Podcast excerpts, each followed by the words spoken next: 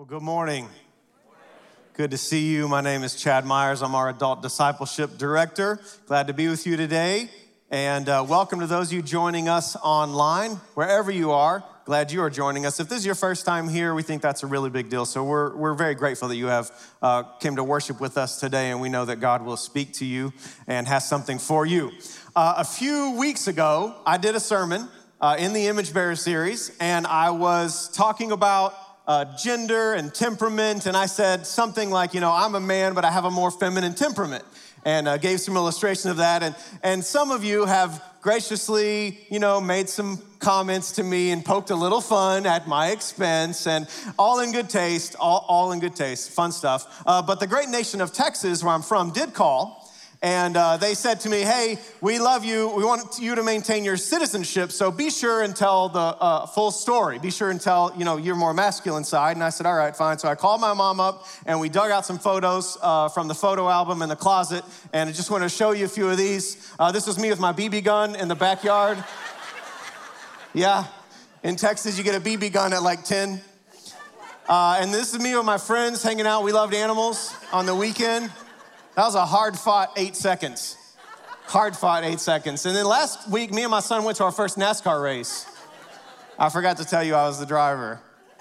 So, hey, just a little fun. Some of you are not like, that's not that fun. Um, some of you say, well, why, why, do you, why, do you, why do you do that towards the beginning? Well, there's, there's two reasons, really. One is that humor breaks down walls, and two is that's who I am. That's who I am and who I like to be to playfully engage people. In fact, uh, I came up with my life mission statement when I was 40 years old. It took me that long to figure out what am I supposed to do with my life. And the first three words are to playfully inspire, to playfully inspire. So that's a part of who I am. That's a part of who God has made me to be. And today we're going to be talking about image bearers being restored to their proper image. And I want to just say that as we talk about Jesus restoring us to our proper image, to fully functioning humanity, Jesus and grace are for humanity, not against it. Grace doesn't cut across the grain of nature, it enhances it. So Jesus doesn't push down our personalities and our uniqueness, He enlightens it and He draws it out. And He says, There's no other you that can be fully you. So I want you to be you more out loud, and that actually gives me honor and glory. Now, we all bear some uh, fruit that does resemble Jesus. We bear the fruit of the Spirit and love and joy and peace, patience and kindness. And there's things that look very similar, but it's all in our own unique way that He's designed us. Jesus aims to restore fallen humanity. That's what redemption is about. Um, I, I, have some more pictures. Actually, if you if you like pictures and sermons, this is your sermon. So, like, if you go buy a book and you're like, "Oh, great, there's pictures in it," this one is for you. Um, in the 15th century, there was a fresco in Spain. A fresco is a certain type of art. It's painting, and it's usually used with plaster, but it's put on a wall.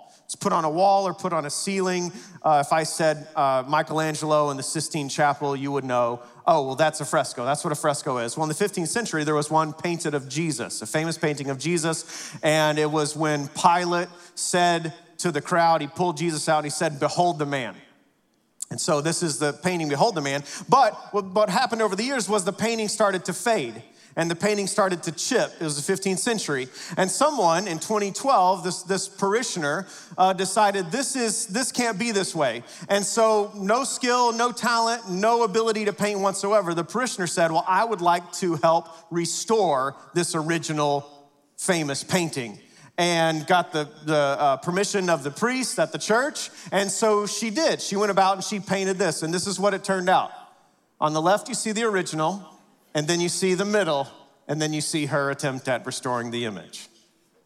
Now, there's some laughter, and there's some kind of like, oh, I feel bad for her, right? And you do. You feel kind of bad because you see that this painting actually, it made worldwide news. This painting was now ruined.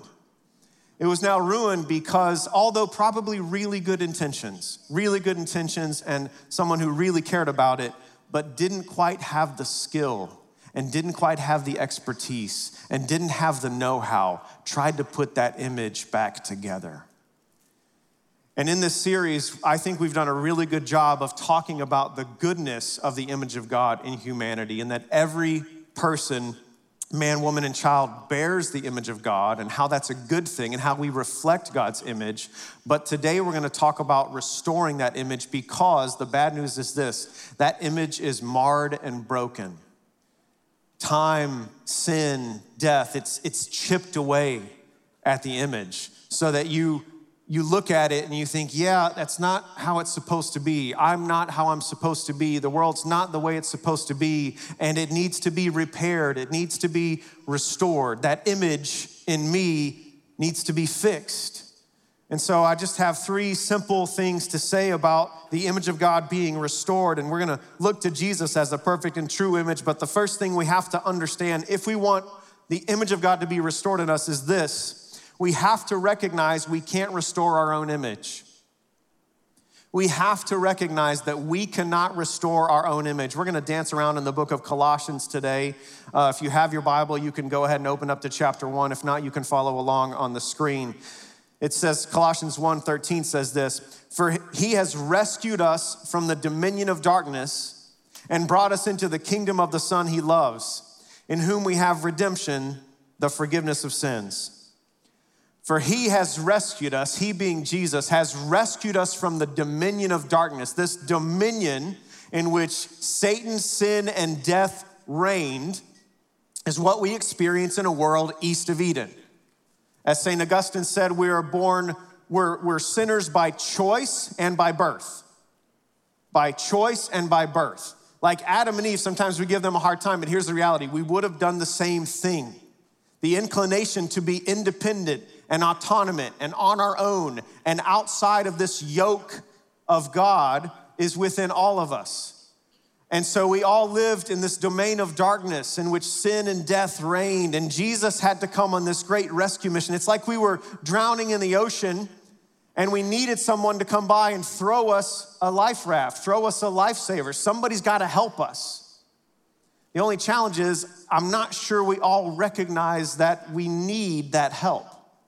I'm not sure we all recognize that we need that restoration. You know, maybe we looked at the center image in that and, and we, we look at ourselves and the world around us, we think, oh, it, I guess it's fine. Like you can kind of see the goodness in it. You can kind of see what it was in the 15th century. You can look back and kind of use your imagination.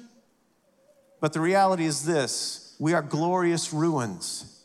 There is a goodness because we've been made in God's image, but there is a brokenness I went to, to Rome on a mission trip when I was 20. And what just caught my attention immediately was um, the Colosseum and other ruins where you would just be walking and there would be, you know, some new building or a McDonald's or a Starbucks or something. And then there would just be literally a column laying down in the grass that you don't uh, how long has this been there? and humanity is glorious ruins. There is a beauty to it, but there's a brokenness to it. Dan Allender says it like this The work of restoration cannot begin until a problem is fully faced. The work of restoration cannot begin, can't even start, until a problem is fully faced. And I, am not convinced that we love to fully face problems. I'm not convinced that humanity just loves to, to, you know what, this is the thing, let's stare it head on, let's muster up our courage and be like, yeah, what, okay, what's the deal? Tell it to me, and so we can start the process of restoration. Rather, I think we're a little bit like this meme that catches on. It's like, there's fire all around us. We're like, I'm fine. I got my coffee, I'm fine. You're fine. We're all fine. When, in, when, when really, behind the scenes, our lives are falling apart Maybe we feel it's a bit like a dumpster fire, and it's like, I'm, I'm, I'm fine, but I'm not so sure we are. Many of us love to watch DIY project shows. You know, I, I, I can't even tell you how many uh, shows there are that are DIY or restoration projects, HGTV. Like, I, you, you don't even know how many there are today. There's a kabillion of them, if that's a number. Uh, but the, the, the, the appealing thing about this, I don't know if you're a DIY person, like you actually try to do it yourself. I'm not a DIY person. I'm like a pay IY person. Like, pay the person that knows how to do it to come in and do it so that I don't screw it up worse and then I have to call two people to come in and fix it, right? That, that's just not, that's not my gifting. Maybe that's you and that's fantastic. Here's, here's the challenge some of us love to fix things, we love to do it ourselves. We're fixers. We're fixers. We're like, I got this. I don't know how to do it. I'll watch a YouTube video. That's fine. Somebody, uh, somebody out there is on the interweb telling me how to do this, and I'm gonna study it and I'll figure it out and I'll, I'll do it. Or some of us are fiercely independent, right? We're like, I'm, I'm not gonna pay somebody when I can take care of that myself. You ever done anything like that? No, absolutely not. But I'm not gonna pay somebody else to do it. Here's, here's the challenge with that mentality when it comes to spirituality it's this restoration is not a DIY project. It's not a DIY project. As much as we wish it could be, it's not a pull myself up by my bootstraps, try a little bit harder, be a little bit better. It ends up looking like the fresco that we saw earlier. We are all engaged in some form of self salvation project. If we're not casting ourselves on the mercy of Jesus, we're all engaged in some form of self salvation project where we think, no, I can do it myself. Here's one that's going around today, and we're in church, so this is going to connect with us. I'll just be good.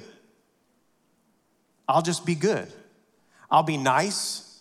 I'll be kind. I'll be respectful. I'll let other people, you know, when they cut me off, I'll wave to them. You know, allow me to let you in. I'll be nice to the people who are disrespectful in the store. You know what? I'll just be really good. The only challenge with that is when we're focused so hard on being good, we tend to see where we aren't, we tend not to see where we aren't being good. We turn a blind eye to that. The other question is how good is good enough? How good is good enough? Wouldn't perfection be the bar? And none of us can reach that. Another self salvation project that we engage in is I'll be right. I'll be good or I'll be right. I'll be on the right side of history. I'll be on the right side of the political spectrum. I'll have right doctrine. Like, I've got it right. And some people really trust on this and lean hard on this, like, oh, I've got the right idea about God and the world. And the challenge with that is doctrine's a good thing, but it's not enough to save us. The book of James says that the demons believe that there is one God and they shudder. So even demons have good doctrine, but it's not enough. It's not enough because it's not a living and active relationship. It's not a casting oneself. It's that doctrine hasn't been put to work. Another self salvation project today, and you see this out in the world, is I'll just be authentic. I'll just be authentic. I'll, I'll, I'll find my true self and I'll let my true self come out. Now, here's the challenge with this there's a lot of good ideas from these conversations, and there's a lot of good language that I suggest the church pick up on and infuse with redemptive meaning. But I'll just be my true self. I'll let go of all the fake self about me, and I'll just be me and I'll just be really authentic. I'll just be honest all the time. The challenge with that is this that even I know deep down that I'm not authentic all the time. That we all have a level of hypocrisy that we all have a level of, oh, I'll be like this in this situation, but I'll be like this in this situation. So, what do we do then?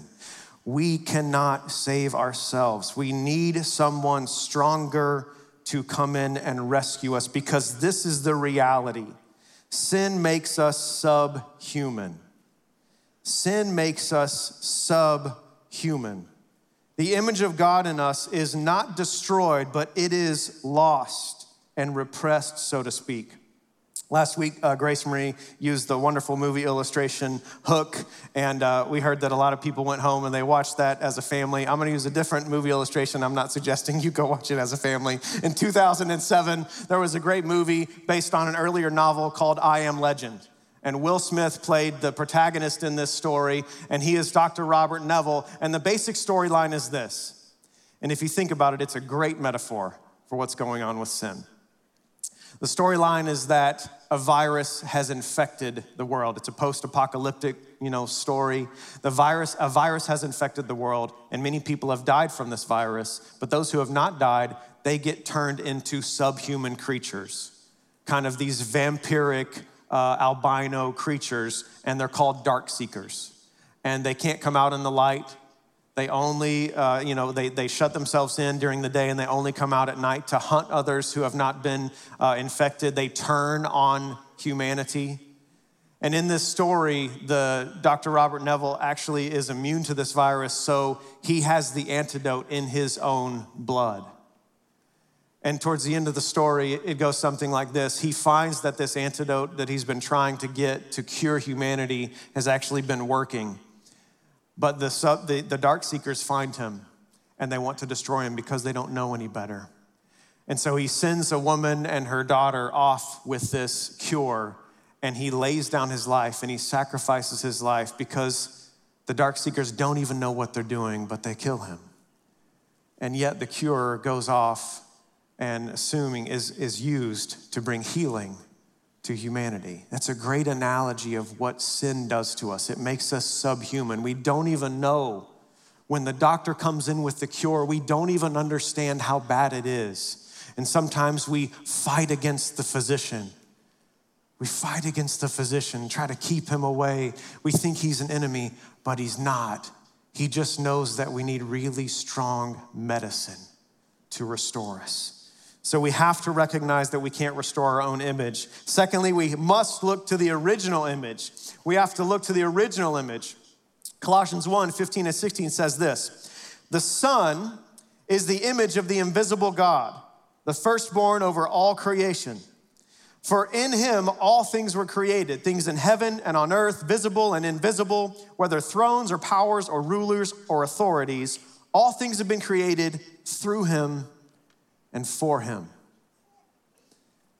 I don't know if you've done this, but in this series called Image Bearers, if you just take some time this week to Google Image of God Bible verses, it's, it's actually so rich. There's so many texts about the image of God. And one of them that is supreme over the others, I think, is Colossians 1:15, and it says this: the Son, He is the image of the invisible God. God is invisible but he has made himself visible through Jesus. How can we know God? God has made himself known in the person, the life, and the teachings of Jesus. Now, this, this passage also goes on to say that, that Jesus basically existed before the foundation of the world. He is the pre incarnate, He's the Christ. So, this Father, Son, and Holy Spirit existed before the creation of the world. In fact, in and through the second person of the Trinity, all things were made. Why were all things made? For Him. How were all things made? Through Him. So He could have the supremacy. And Paul here says, Do you want to know what humanity was supposed to look like? Do you want to know how humanity was supposed to interact with each other, how they were supposed to respond when people offended them or betrayed them, how they were supposed to treat people in power or people who were powerless. Do you want to know what the best picture of humanity is? Look to Jesus, because he's the image of the invisible God. And no doubt Paul would have had Genesis 1 in his mind that Adam and Eve had forfeited the privilege to, to, to bear out God's image and to steward his kingdom. And Jesus has come as the second Adam, or the true humanity, or the new humanity. He's the clearest example of God. So, saying that, I have to say this that if we want to know who God is, we've got to look to Jesus. We have to study the Gospels. If you don't know where to start in the Gospels, you never read the Bible before, I would start with Mark or start with John. Go there, read them, meditate on them, pray through them, listen to sermons on the Gospels. And then as you do that, start to branch out because the reality is this Jesus gets to define truth. Jesus gets to define love. Jesus gets to define compassion. If we want to know what it's like to be properly, fully functioning humans, we have to model our lives after Jesus. Jesus also gets to define what we think about the rest of the Bible. And some people say this well, I, I love Jesus. I love the Gospels. I'm not so sure about the rest of the Bible. The only challenge with that is that Jesus upheld the rest of the Bible as scripture. There was no New Testament when Jesus came. So when he's talking about scriptures, he's talking about Old Testament. He even affirms Genesis and he affirms Deuteronomy and he affirms Jonah in the belly of the well. So, how does Jesus think about the Bible? That's something for us to model. We have to look at the original image to be conformed into the image of God. Here's why we become what we behold. We become what we behold. This is why idolatry never works. It's because it's, it's, it's all of us locked in a dark room trying to figure out which way is up and which way is down and how to get out of there. And we're all looking to each other for the answers and we're all looking to each other for the right way. But idolatry never works because we'll never surpass something that comes from a created being. And when we, we're, we're a lot like the moon, we're made to reflect.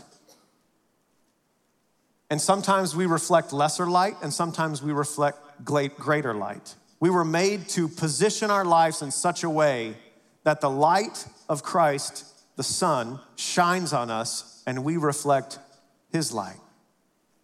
We're reflectors. And we become what we behold. I think that maybe, perhaps, I've been thinking about this in my own personal life. Maybe loving God looks more like we just consistently repent of our idols. Maybe loving God looks a lot like we consistently repent of our idols. Have you ever, have you ever seen a child in a high chair that you fed, and maybe you've spoon fed this child, and maybe you've spoon fed this child like carrots and peas you know, I don't know how the child tolerates the baby food, but they do somehow. And maybe you spoon fed the child. And, and, at the end of the feeding, you know, the bib is a wreck. You're to have to wash it. And the child's face is just an absolute mess. But what do you do? You go and you get a rag and you put some water on it, and you're to come and clean the child's face off. Good luck. Good luck. Because as soon as you start to get near that child's face, some of you still hate your face being touched. Maybe it's from this early on in childhood trauma. You can talk to somebody afterwards. But you, you got this rag coming toward your face, and this child just does what? Just thrashes and fights and squirms and maybe cries and takes your hands and pushes them away. You didn't know that little baby was that strong, but they are. That's a lot like Jesus restoring our image. I think we, we're so easily distracted. We look to all these different things, and then sometimes we resist his work and we're thrashing about, and he's coming to clean us up. He's coming to heal us and restore us, and we are just looking everywhere but him. The more we look to Jesus, the more we look like Jesus. The more we look to Jesus, the more we look like Jesus. Listen to Colossians 1 17 through 20. He's before all things, and in him all things hold together. And he's the head of the body, the church. He's the beginning and the firstborn from among the dead, so that in everything he might have the supremacy. For God was pleased to have all his fullness dwell in him, and through him to reconcile to himself all things, whether things on earth or things in heaven, by making peace through his blood shed on the cross. This is a very broadly scoped passage. Says that Jesus is before all things. All things hold together in him. He's the head of the body of the church. He's the beginning, the firstborn from among the dead, his resurrection, so that he might have the supremacy. Another translation says this so that he might be preeminent.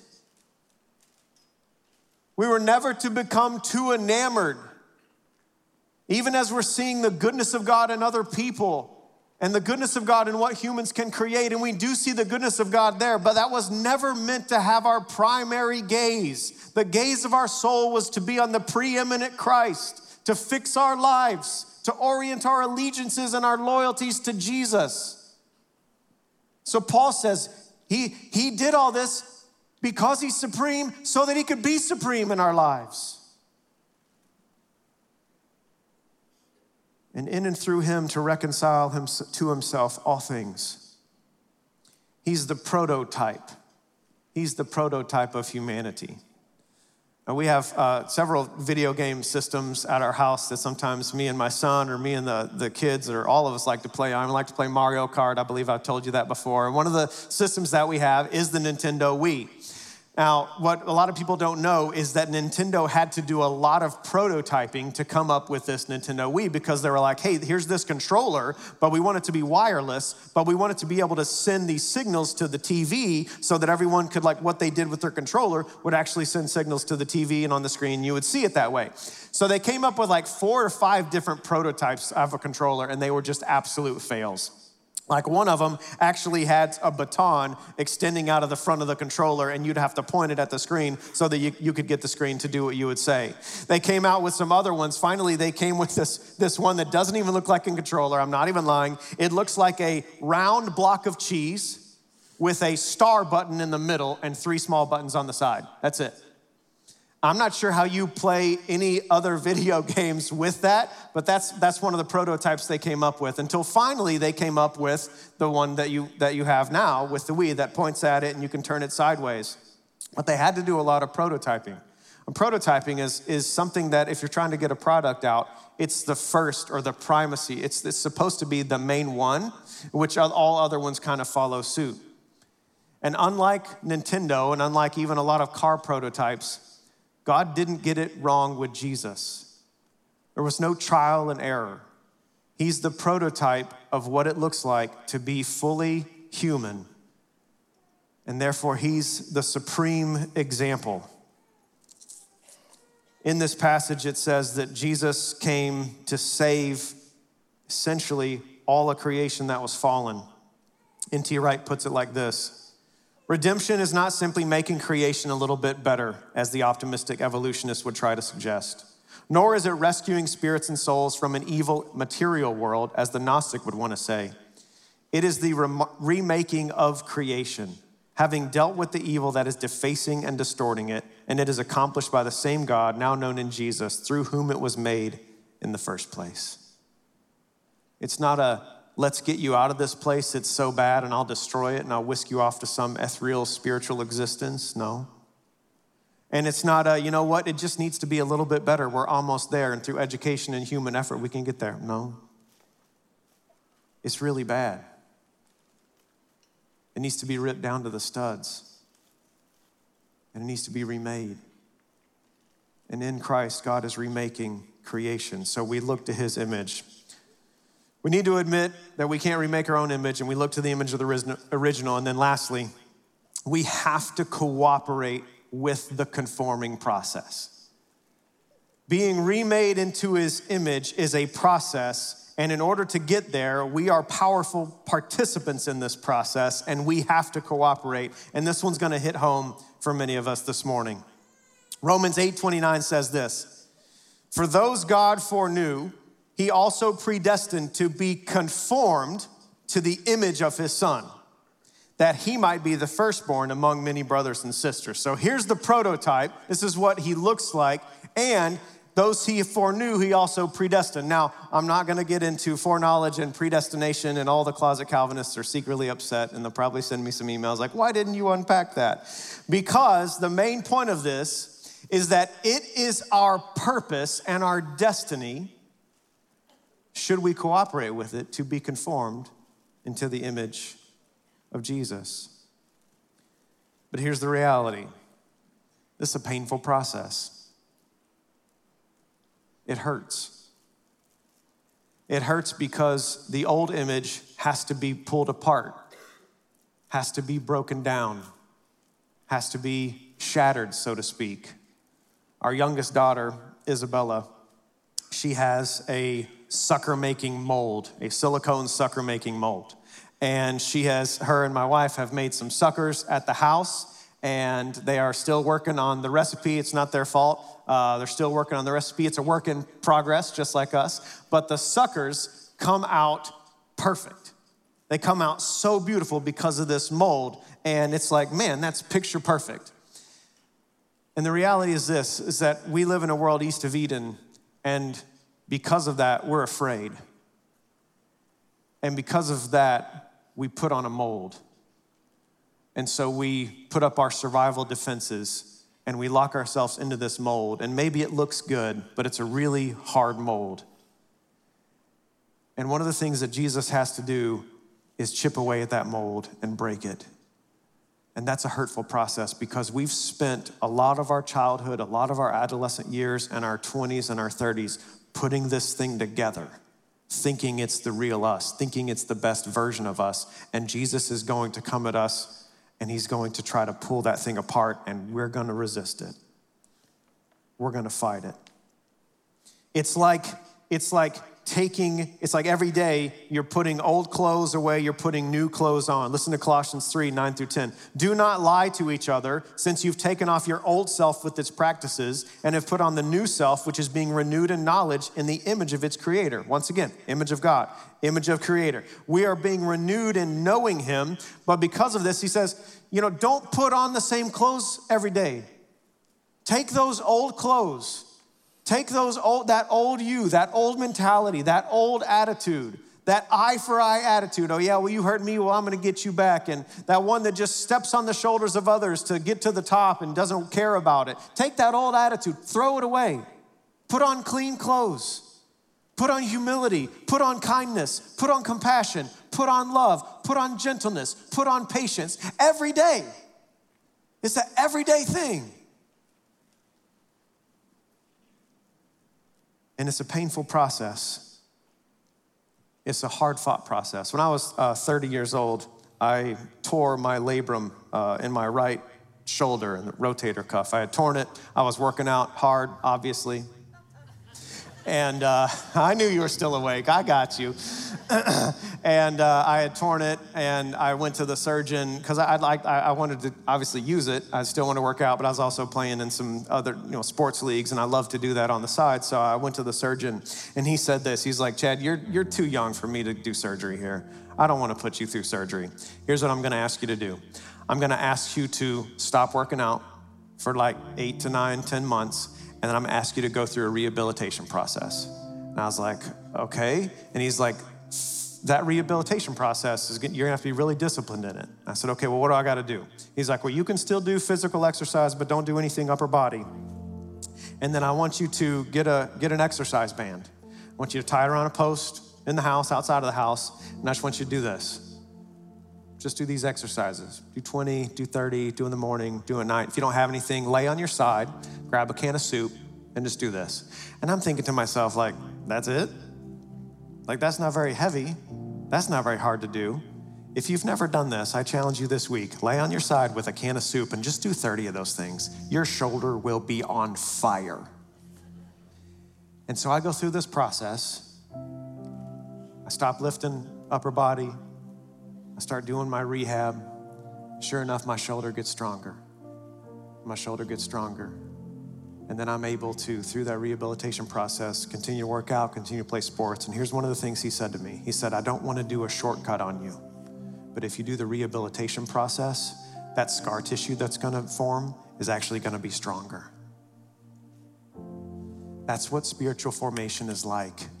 It's a rehabilitation process. There are no shortcuts. It's daily discipline, it's effort, it's constant surrender, it's taking off old clothes and putting on new clothes. We all have equal opportunity for spiritual growth. Hear me because I'm talking right now. We are not all given equal circumstances in life, but we are all given equal opportunity to grow up. Disappointment, pain, suffering, sorrow, stress, problems and persecutions, trials and temptations, they face us all. And the primary difference between someone who grows into spiritual maturity or someone who remains spiritually immature is this what will you do with the pain? What will you do with the suffering? Because I tell you this these things are not merely a pathway to God, they are God Himself interrupting us, interrupting our slumber and attempting to wake us up and grow us up. You see, we say, oh, I would love to be remade into this beautiful image that God has. I would love to, to to see that. But then we got to put down our paintbrushes because we're not skilled enough to do it.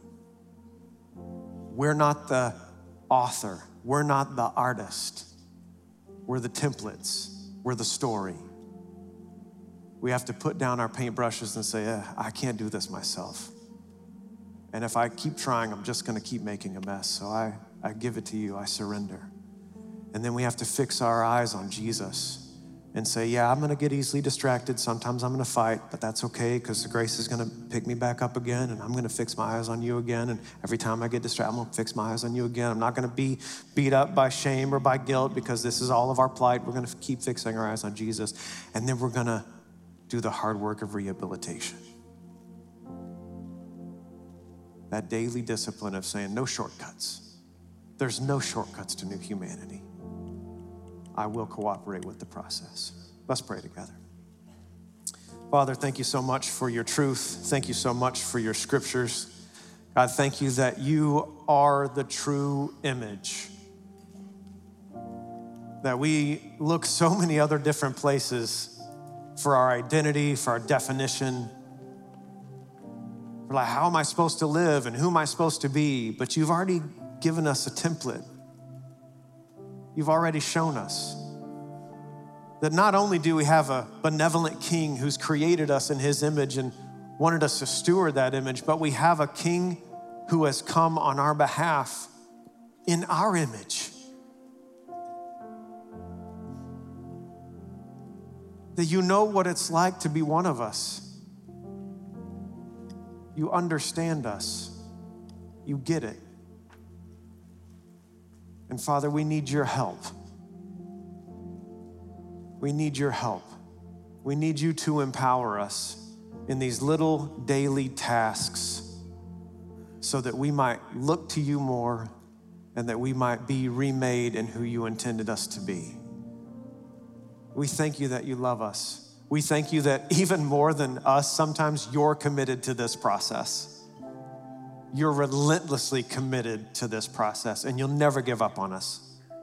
Whether we've thought about you, not thought about you for two months or 20 years, you're still willing and wanting to work with us. And we thank you for that. And we give you praise for that. In Christ's name, amen.